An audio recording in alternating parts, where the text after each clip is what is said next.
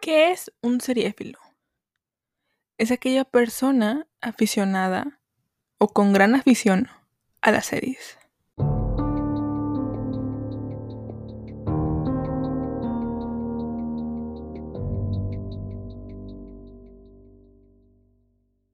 Hola, hola, ¿cómo están? Bienvenidos a un episodio más de su podcast Seriéfilo, amigos. ¿Cómo están? ¿Cómo se encuentran? Yo me llamo Mar y el día de hoy les traigo una reseña de una película que nadie me pidió, que ya todo el mundo vio, que ya todo el mundo lloró con la película, pero yo apenas la vi por primera vez eh, en tres años de que ya salió esta película. Em, porque yo no soy mucho de películas. Cuando realmente una película me llama la atención la veo pero cuando no, la verdad que ni al caso. Eh, y este fue el caso de Coco. Eh, Coco está inspirada o está basada en lo que es el Día de Muertos. Y justamente en México hace una semana, dos semanas, una, sí, hace dos semanas pasó el Día de Muertos. Y bueno, en México es una tradición muy linda, una tradición que básicamente empezó desde México prehispánico y que con la llegada de los españoles de la colonia, pues esta onda fue cambiando un poquito más cristiana católica, como con matices un poquito más eh, evangelizados, pues. Pero siento yo que el Día de Muertos está muy arraigado en lo que es centro y sur de la República en el norte, que es donde yo vivo, eh, está más familiarizado Halloween, aunque no es lo mismo. Eh, no sé si. Eh, no sé si es porque está más como que gringa, gringanizado el norte, no lo sé. Pero honestamente siento yo que no está tan arraigado, les digo, como el centro y el sur de México, este, esta, esta tradición del Día de Muertos, ¿no? Eh, y justamente con Coco fue un, un parteaguas importante a que mucha gente empezara a hacer su altar de muertos, al menos aquí en donde yo vivo en Nuevo León. Eh, que, que, más gente empezara a, a crear sus altares, ¿no? A poner fotos, a poner ofrendas y demás. Pero les digo, yo en 2018 la verdad es que no me interesaba ver la película para nada. Eh, aparte que soy un poquito... Eh, mm, sentimientos encontrados con Disney, la verdad no soy muy fan. Te puedo ver películas de Disney, sí, pero no soy... No soy quien o no... No, Disney no es mi productora predilecta para ver películas. O sea, no es mi productora favorita, ni siquiera. Entonces sí batallo un poco para ver películas de Disney animadas, la verdad. Y les digo más si no me interesan. Entonces en ese, en ese Inter del 2018, la verdad que no, no me llamó la atención. Coco eh, tenía muchos compañeros en la facultad como muy obsesionados con el soundtrack de Coco que cantaban Recuérdame. Tengo que ir, mi amor. Recuérdame. Y así como, ajá. Sí. Ok, entonces ya de alguna manera como que sabía un poco de la trama de la película. Obviamente es el Día de Muertos. O sea, ya viendo un poco los pósters y todo eso dices, claro, el Día de Muertos. Eh, y ese justamente ese año, eh, vamos a hacer como que una platiquita un poquito de, de platiquita justamente antes de la película, porque la verdad no, no tiene mucho caso que les platique la película porque ya la vieron todos, pero igual me gustaría como que platicarles de esa etapa de mi vida y ya qué me pareció como al final.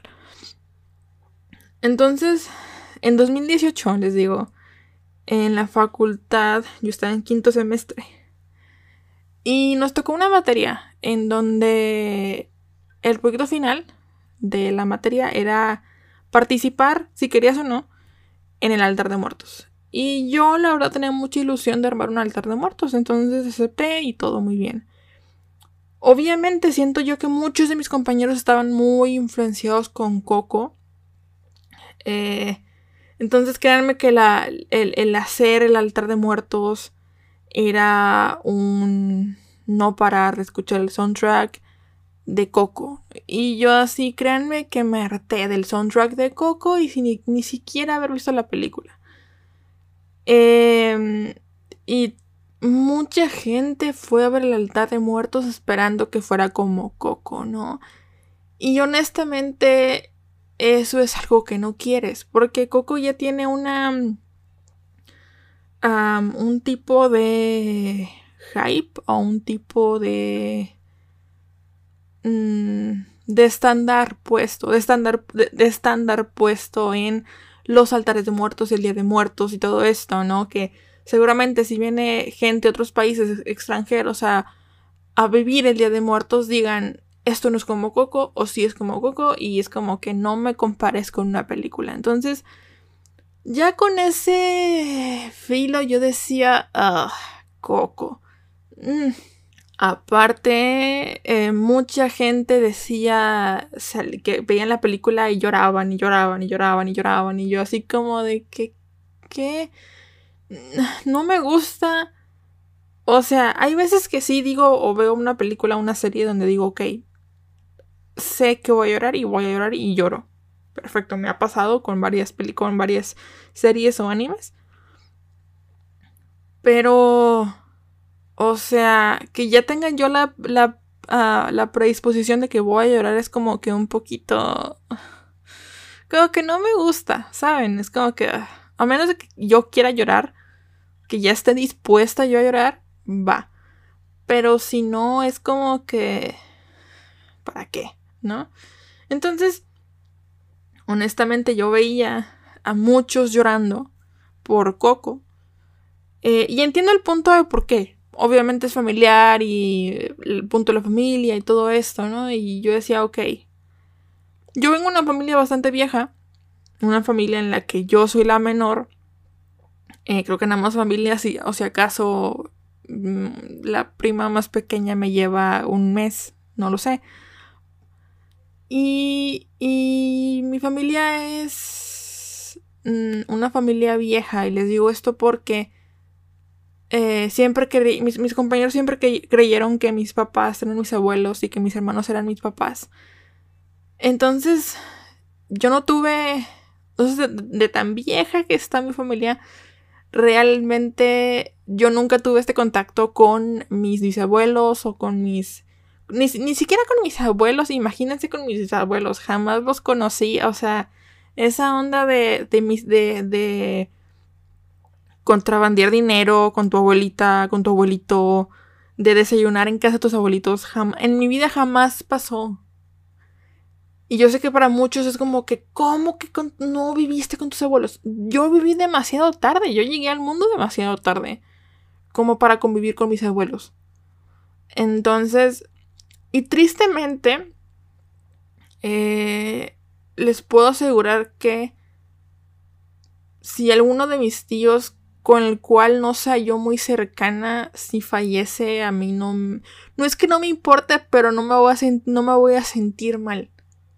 Sé que suena bien mal y sé que suena como que... Muy, como que en shock para muchos. Pero eso pasa cuando no convives con tu familia, ¿no? En este caso les digo, yo no... Yo sé que mi familia, mis hermanos y mis, mis papás sí tuvieron como que la... La onda de convivir con sus abuelos y con sus bisabuelos o con sus primos. Pero yo no, para nada. O sea, muy apenas. Entonces, todo este concepto de la muerte, de llorarles o de, de recordar momentos felices, momentos de, de vida, no me es familiar porque no lo he vivido. O sea, bueno, sí, pero no, no con familiares tan lejanos como esos, por ejemplo. Entonces, yo de alguna manera veía a Coco como una película lejana. Una película que no me iba a hacer llorar. Una película que va a tratar de los abuelos. Porque yo veía a mamá Coco y dije, ah, ok, una abuelita. dije, nah, esto no me va a hacer llorar. Este, no, no creo. Y además es musical. Eh, yo decía, no. A mí las películas musicales Mm, me gusta una, Si, si voy a ver, si estoy dispuesta a ver un musical, lo veo. Pero si yo sé que no es musical y me meten de repente tres, cuatro canciones, es como que, ah, ok. Entonces, de alguna manera yo estaba predispuesta a que Coco, no sé, no me fuera a gustar, tuviera mucho hype del innecesario, eh, no sé. No es que fuese hate, hater de Coco, ni mucho menos, pero... Mmm, no, o sea, algo, algo en mí me decía no veas Coco porque no te va a gustar. Total, eh, pasó esto del Día de Muertos el 2000, en el 2018. Eh, pasa hasta el Dar de Muertos, que nos fue muy bien y todo. Y hasta el, hasta el día de hoy lo siguen recordando. Eh, lo, siguen lo siguen recordando como uno de los mejores altares, sino que el mejor altar de muertos de la facultad en la que estudié. Y yo a este punto, y lo voy a hacer, lo voy a decir bien honestamente, y yo sé que va a calar a varios, si es que me escuchan de la facultad, obviamente. Pero a tres años que pasó este altar de muertos y a tres años de que ganamos, eh, es un punto en el que yo digo ya, move on, o sea, supéralo. Eh, sí me gustó mucho participar en el altar de muertos, pero ya, o sea, yo sé que creo que la facultad ya nos, nos, este, nos denominó la generación del altar de muertos y mis compañeros siguen orgullosos del altar de muertos y no digo que yo no lo esté. O sea, la verdad es que ese altar de muertos ocupó mucho trabajo. Lo voy, voy a publicar fotos de en Seriefila, en el, en el Twitter de Seriefila, para que vean el altar de muertos. Realmente sí me gustó mucho trabajar en ese altar. Pero ya llegó un punto en el que yo digo, ya, stop. O sea, ya. Quiero superarme y quiero hacer otras cosas distintas y quiero... Eh, que ya no me reconozcan por, ah, es la niña o es, la es de la generación del altar de muertos. Que jamás se va a quitar. O sea, este punto yo siento que jamás se va a olvidar eh, esta onda. Eh, pero a veces mis compañeros también decían mucho, no, el altar y el altar y el altar. Y yo así como de que ya, shut up. Entiendo que estés orgulloso, pero hasta ahí. O sea, ya, stop. Y yo sé que va a sonar muy hater, y yo sé que va... Si alguien me escucha, la facultad me va a mentar la madre, ya sé. Pero en mi punto de vista o en mi opinión es algo que ya está en el pasado y claro que en 10 años voy a decir, ay, el altar de muertos, qué bonito y ya. O sea, quiero, no sé, al menos yo quisiera como que dejar eh, ese como un, un, milestone que se logró y me gustaría como ver en otros en otros años otras cosas distintas eh, así mi persona es decir eh, decir ya no es la de la generación del día de, del altar de muertos sino que ya es otra cosa no ya es no sé como ir evolucionando ir cambiando y ya no ser reconocida por la del altar de muertos. Es como que. O por la de la generación del altar de muertos. Es como que ya, stop. O sea, es como estancarte en un, en, un proyecto. Es como decir, por ejemplo. Ah, no, Robert Pattinson, el de Twilight. ¿Ustedes creen que a Robert Pattinson no le cala que lo siguen reconociendo por Twilight? O sea, el hombre ha hecho más películas y a lo mejor más series y lo he hecho mejor en otros momentos, en otras películas, que ya está harto de que lo reconozcan como, ah, Edward Cullen de Twilight. Es como, o sea, stop. ¿Sí me entienden? Pero bueno, ya me fui súper lejos del tema. Entonces les digo, pasa esto del Día de Muertos del altar eh, y ya. Yo creo que para el año siguiente el furor de Coco se acaba eh, porque ese sí, ese año fue muy como Coco y Coco y, Coco y el soundtrack y, y, el altar de muertos y el día de muertos y... Pero no puedo no negar que la película sí que dejó una huella muy importante porque al día el año siguiente ya era como que ok. Día de Muertos, México, Cempasúchil, altar de muertos, ofrenda, calaveritas, Catrinas, Catrines, el Mictlán, los Choloscuincles, ¿no? Em, y ya. Y obviamente es una película que seguramente mucha gente empieza a ver solamente en noviembre en México. como para tener presente esa onda del altar de muertos y del día de muertos, como mucha gente ve las películas de Tim Burton en Halloween, es totalmente válido. Em, pero bueno, ya fuera de todo esto, les digo, yo nunca fui... Me gusta mucho la onda de Spooky Season y la onda de, noviembre, la onda de Halloween, de octubre y todo. Pero no, en mi familia una por ser del norte no era como muy ni siquiera sigue siendo o ni siquiera ni siquiera como que lo hemos arraigado totalmente esta onda del Día de Muertos, entonces es como que bueno, sí, de repente por mí compran cempasúchil lo compran papel picado y cosas así. Em, pero justamente este año 2021 decidí indagar un poquito más en lo que era eh, el Día de Muertos, pero basado en las deidades eh, prehispánicas, en estas deidades aztecas o mexicas em, del inframundo, de, de, de mi, voy a ver si puedo decirlo correctamente sin equivocarme, Mictlantecutli y Mictectacihuatl, ojo, una disculpa. Eh, estas dos deidades, ¿no? Que forman parte, que son regentes del noveno, del noveno, del noveno nivel del inframundo, una disculpa. Y decidí hacer un maquillaje de la que es la esposa. No voy a volver a decir el nombre. Eh, y, busqué mucha información y, hice el maquillaje, el, body paint me gustó mucho, ¿no? Eh, y por alguna razón dije, bueno, cuando pase el día el 2 de noviembre, pongo en el Twitter del podcast, oigan, será muy tarde para decirles que no he visto Coco.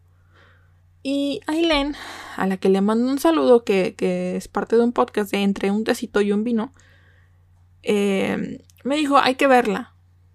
Ojo, Aileen es argentina, entonces que ella me dijera, hay que verla, dije, ok, ok, tú ya la viste. Entonces dije, bueno, armamos un día y tal, la vimos un poquito tarde y yo sé que a lo mejor debió eh, subirse esta reseña mínimo el 2 de noviembre o el 1 de noviembre o el 31 de octubre, no sé. Pero sé que llegó tarde, llegó tres años tarde a la reseña de Coco.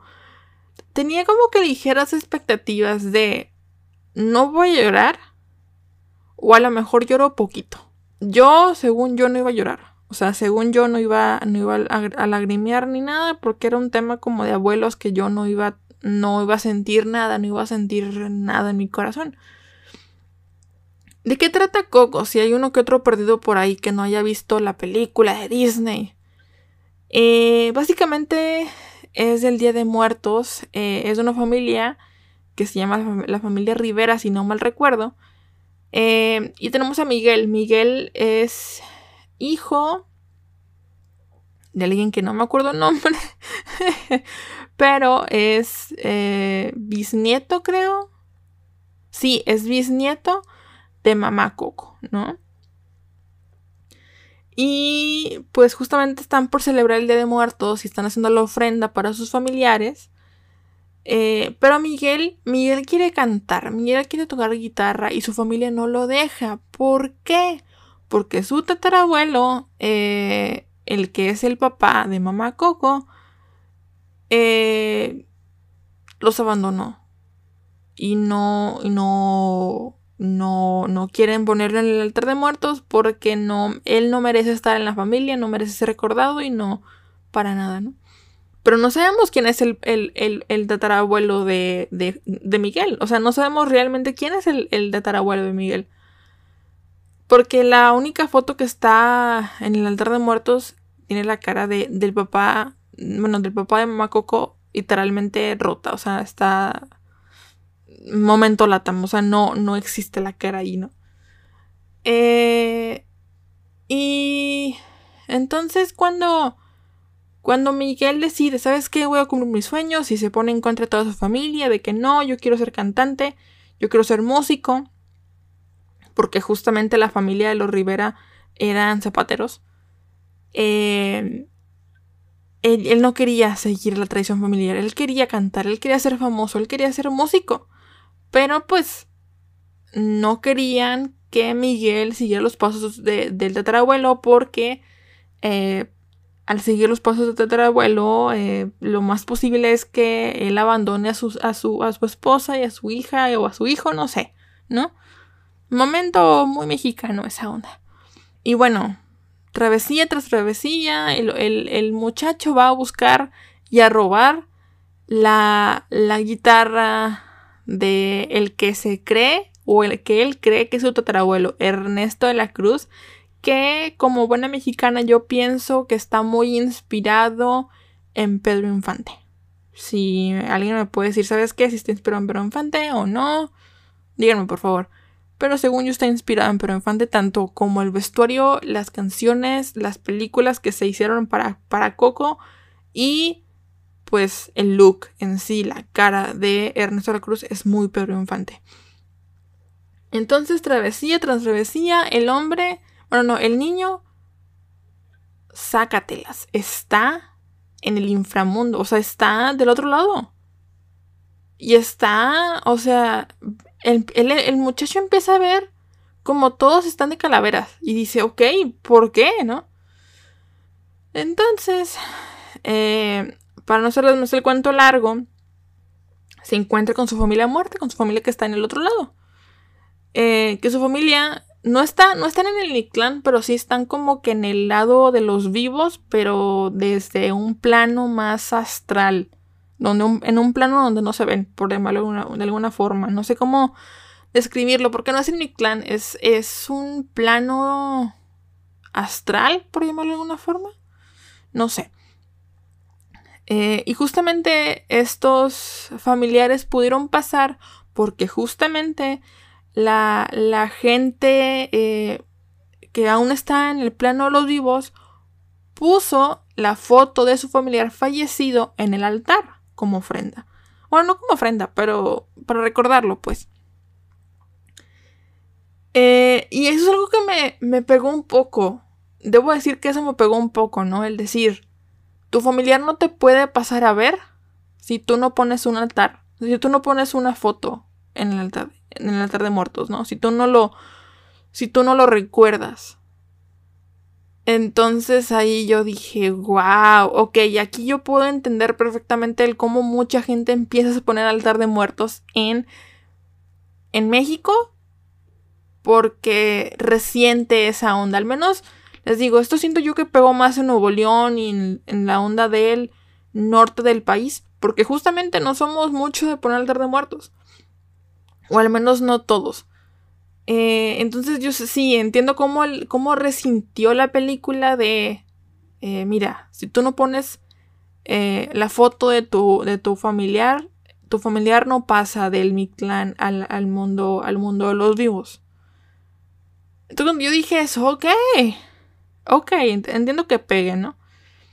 Ahora, eso me pegó un poquito. Em, ahora, eh, nos encontramos justamente con uno, con un hombre eh, que se viste Frida Kahlo, un hombre que es una calaca, está muerto. Se encuentra, o sea, que, se viste de Frida Kahlo, ¿no? Para intentar pasar desapercibido ante la aduana mm, del Mictlán o no sé.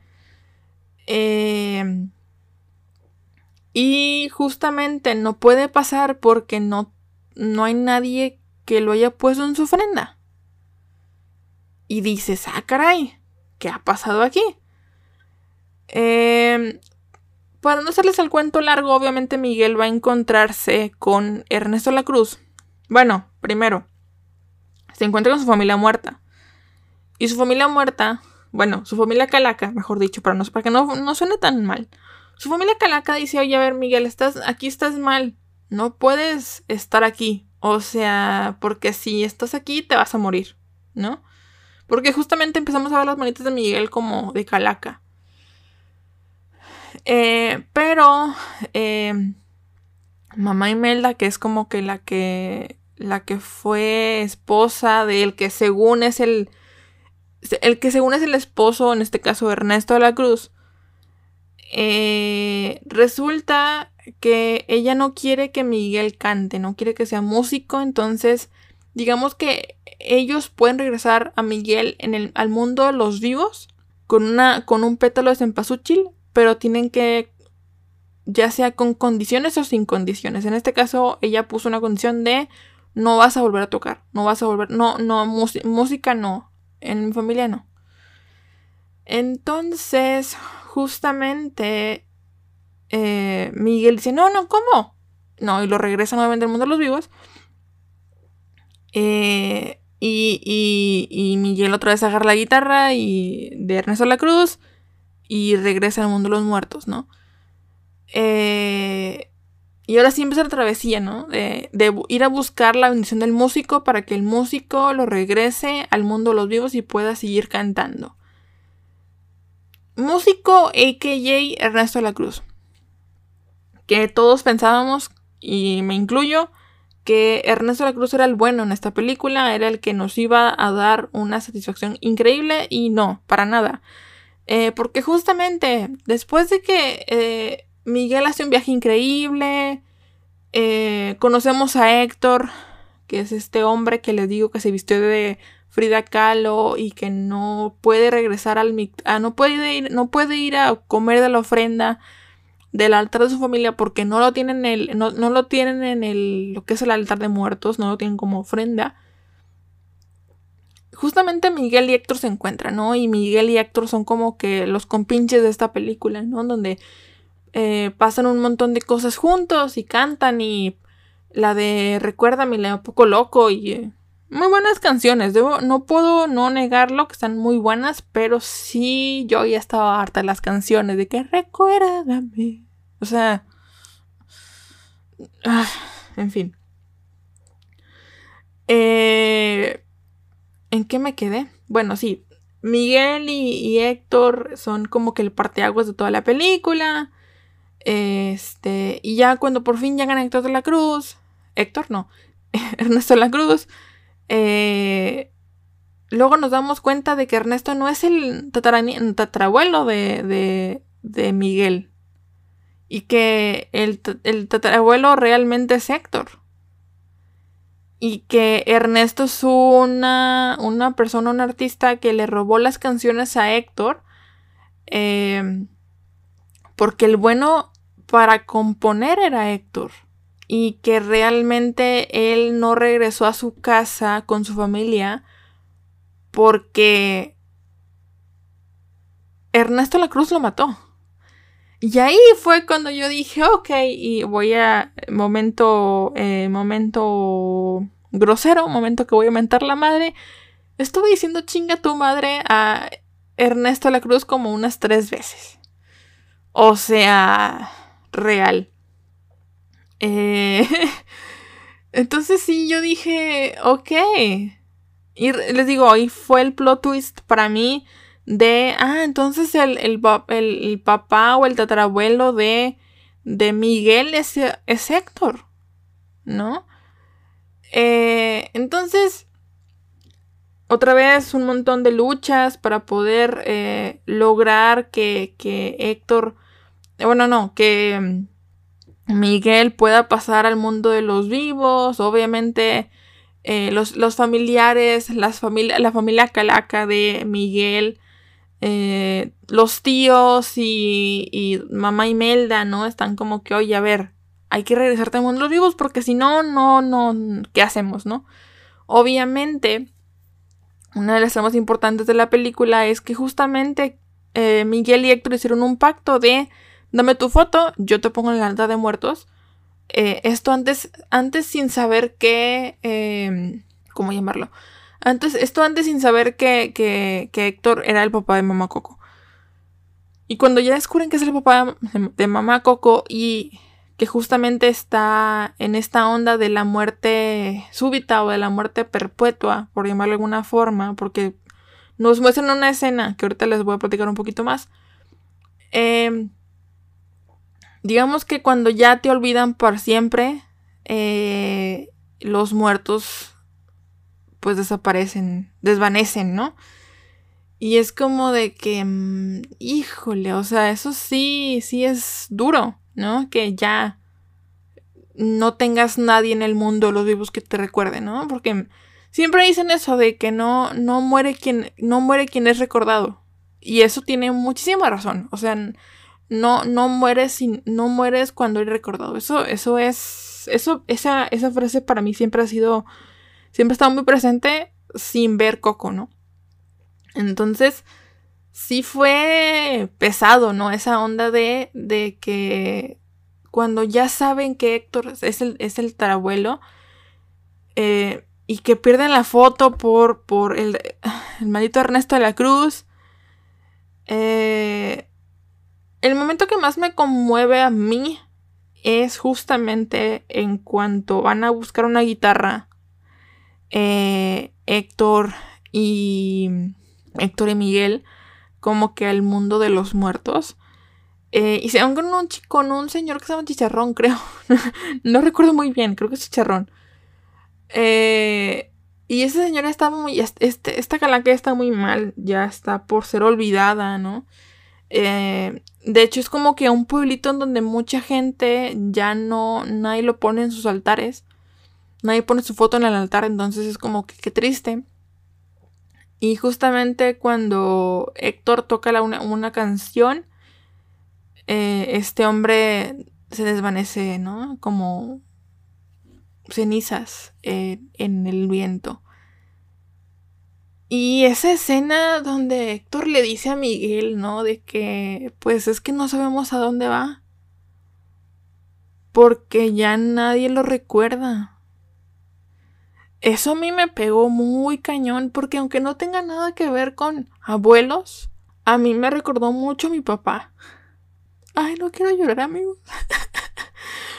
Les digo, a mí, a mí me recordó mucho a mi papá porque... Pues no quieres que... Digo, es una película, ¿no? Pero... Pero si lo vemos de esta manera es como de que... O sea, si lo vemos como que en el punto de la película, el punto de vista de la película, no queremos que nuestros muertos sean olvidados. No queremos que nuestros muertos como que tengan esta muerte ya segura, ¿no? Digo, ya están, ya están en otro lado. Pero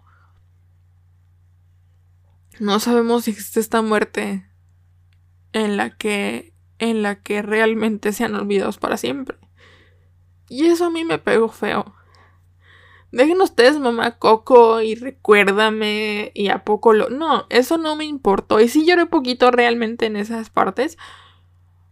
Pero a mí la muerte de Chicharrón sí me dolió.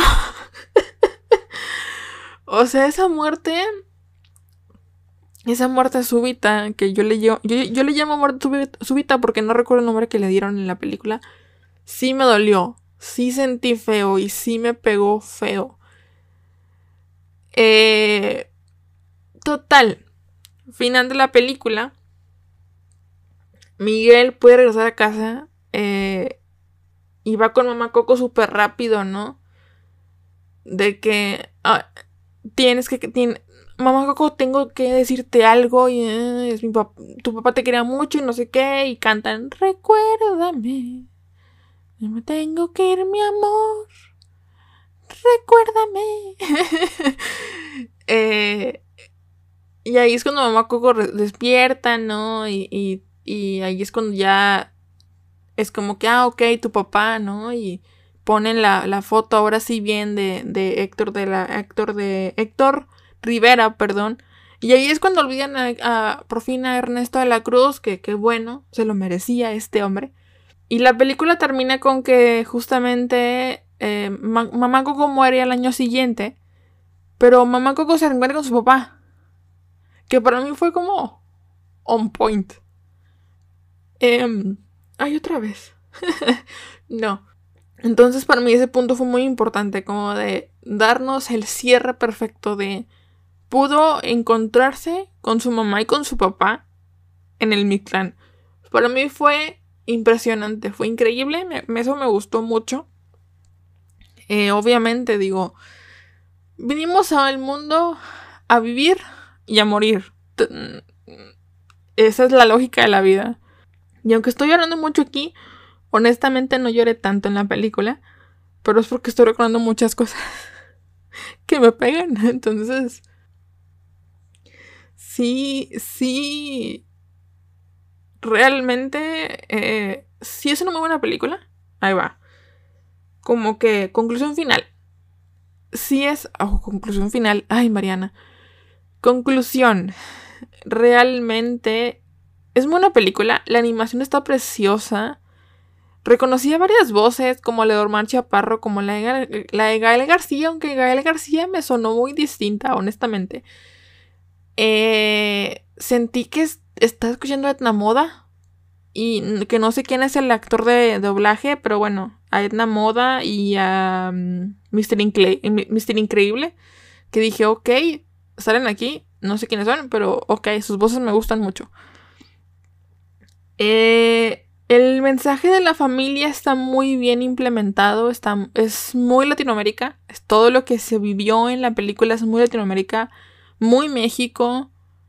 Eh, les digo, me gustó mucho, mucho el tema o el mensaje de la familia y entiendo el cómo impactó a México y más que nada al, norte de México, porque yo les digo, yo sé que, que el Día de Muertos está muy arraigado en el centro y en el sur, pero en el norte no tanto, entonces sí sentí el cómo se arraigó un poquito más en el norte porque justamente la película pega en si no pones a tu muertito en el altar, no pasa. Y es como que, ok, te pesa el no ponerlo y dices, bueno, ok, tengo que hacer un altar de muertos para mi muertito, para mi difunto. Eh, y es como que, ok, o sea, sí, sí, sí entiendo cómo pegó esa onda en México de decir, ok, voy a empezar a poner altares de muertos justamente por esto. Em, me gustó, pero a mí me hubiera gustado que, lo, que le dieran un poquito más de explicación al Cholo a Dante que sale ahí. Eh, o sea, que le dijeran que es un cholo creo, creo que sí se lo dicen, pero realmente no, lo recuerdo muy bien. Que expliquen eh, más cosas como que de, los niveles del altar, porque creo que, creo que la familia Rivera sí pone un altar de muertos de siete pisos o de siete escalones, mejor dicho.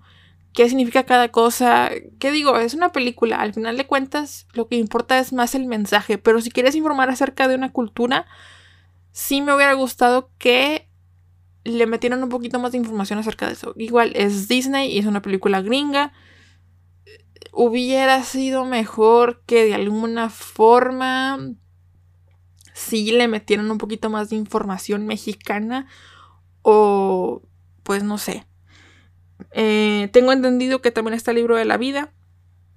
No la he visto, pero eh, según yo es parecida a la, película de Coco. Eh, en mi opinión, yo le doy un 9 justamente por eso, porque a mí me faltó información, ¿no?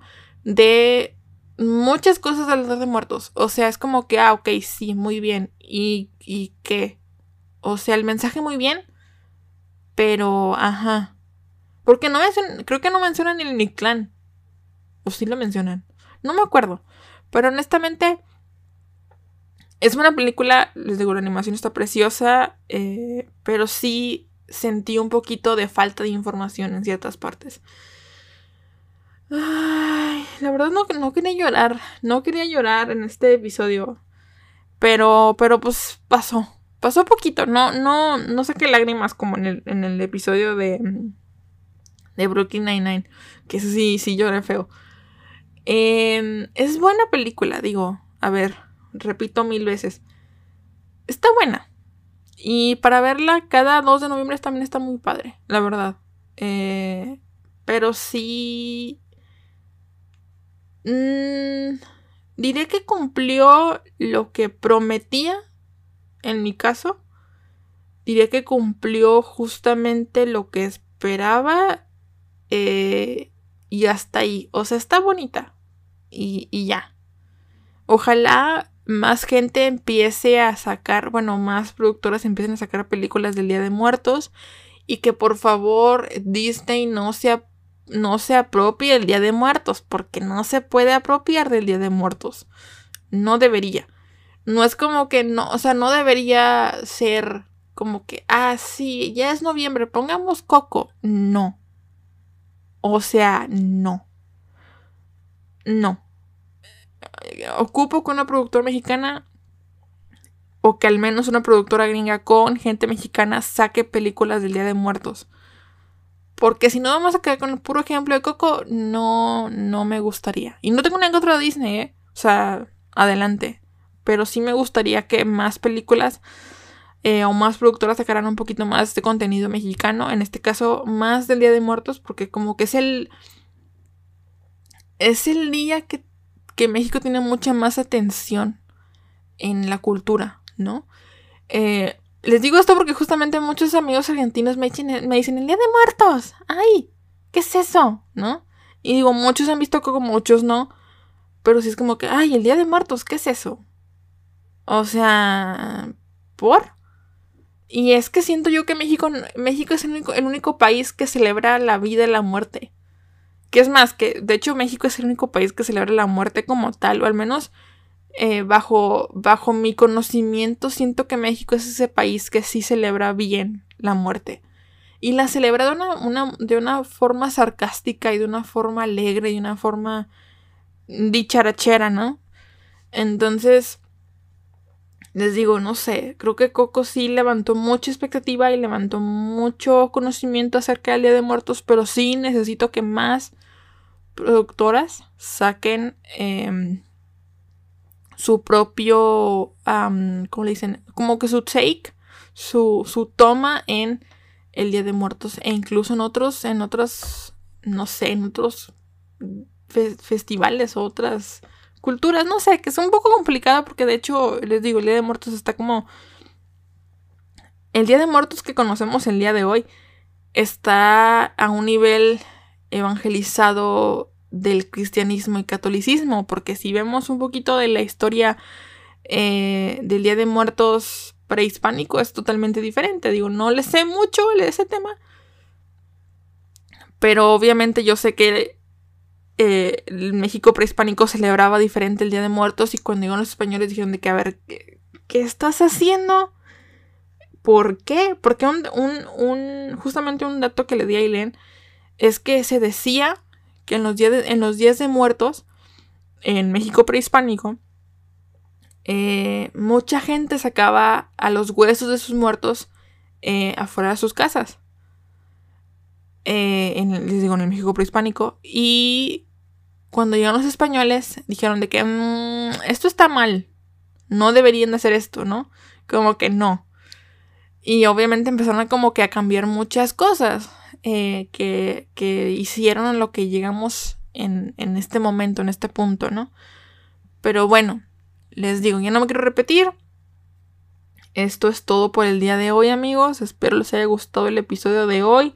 Con berriada incluida y todo, con lloradita incluida y todo. Espero que hayan llorado conmigo. y pues nunca es mal momento para ver Coco. Si no la han visto, eh, qué buenos spoilers les di. Eh, y si ya la vieron, pues véanla otra vez. Nunca es, nunca es este. Nunca es, nunca es tarde para ver Coco, ni para ver otra película que no sea de Disney, ¿no? Adelante. Eh, estoy en mis redes sociales como arroba martames-r en Instagram y arroba martamesr en Twitter. Y acuérdense que el podcast tiene, tiene Twitter, que es arroba seriefilapod. ¿Qué les parece si yo los leo, los escucho, me escuchan y me leen? Hasta la próxima.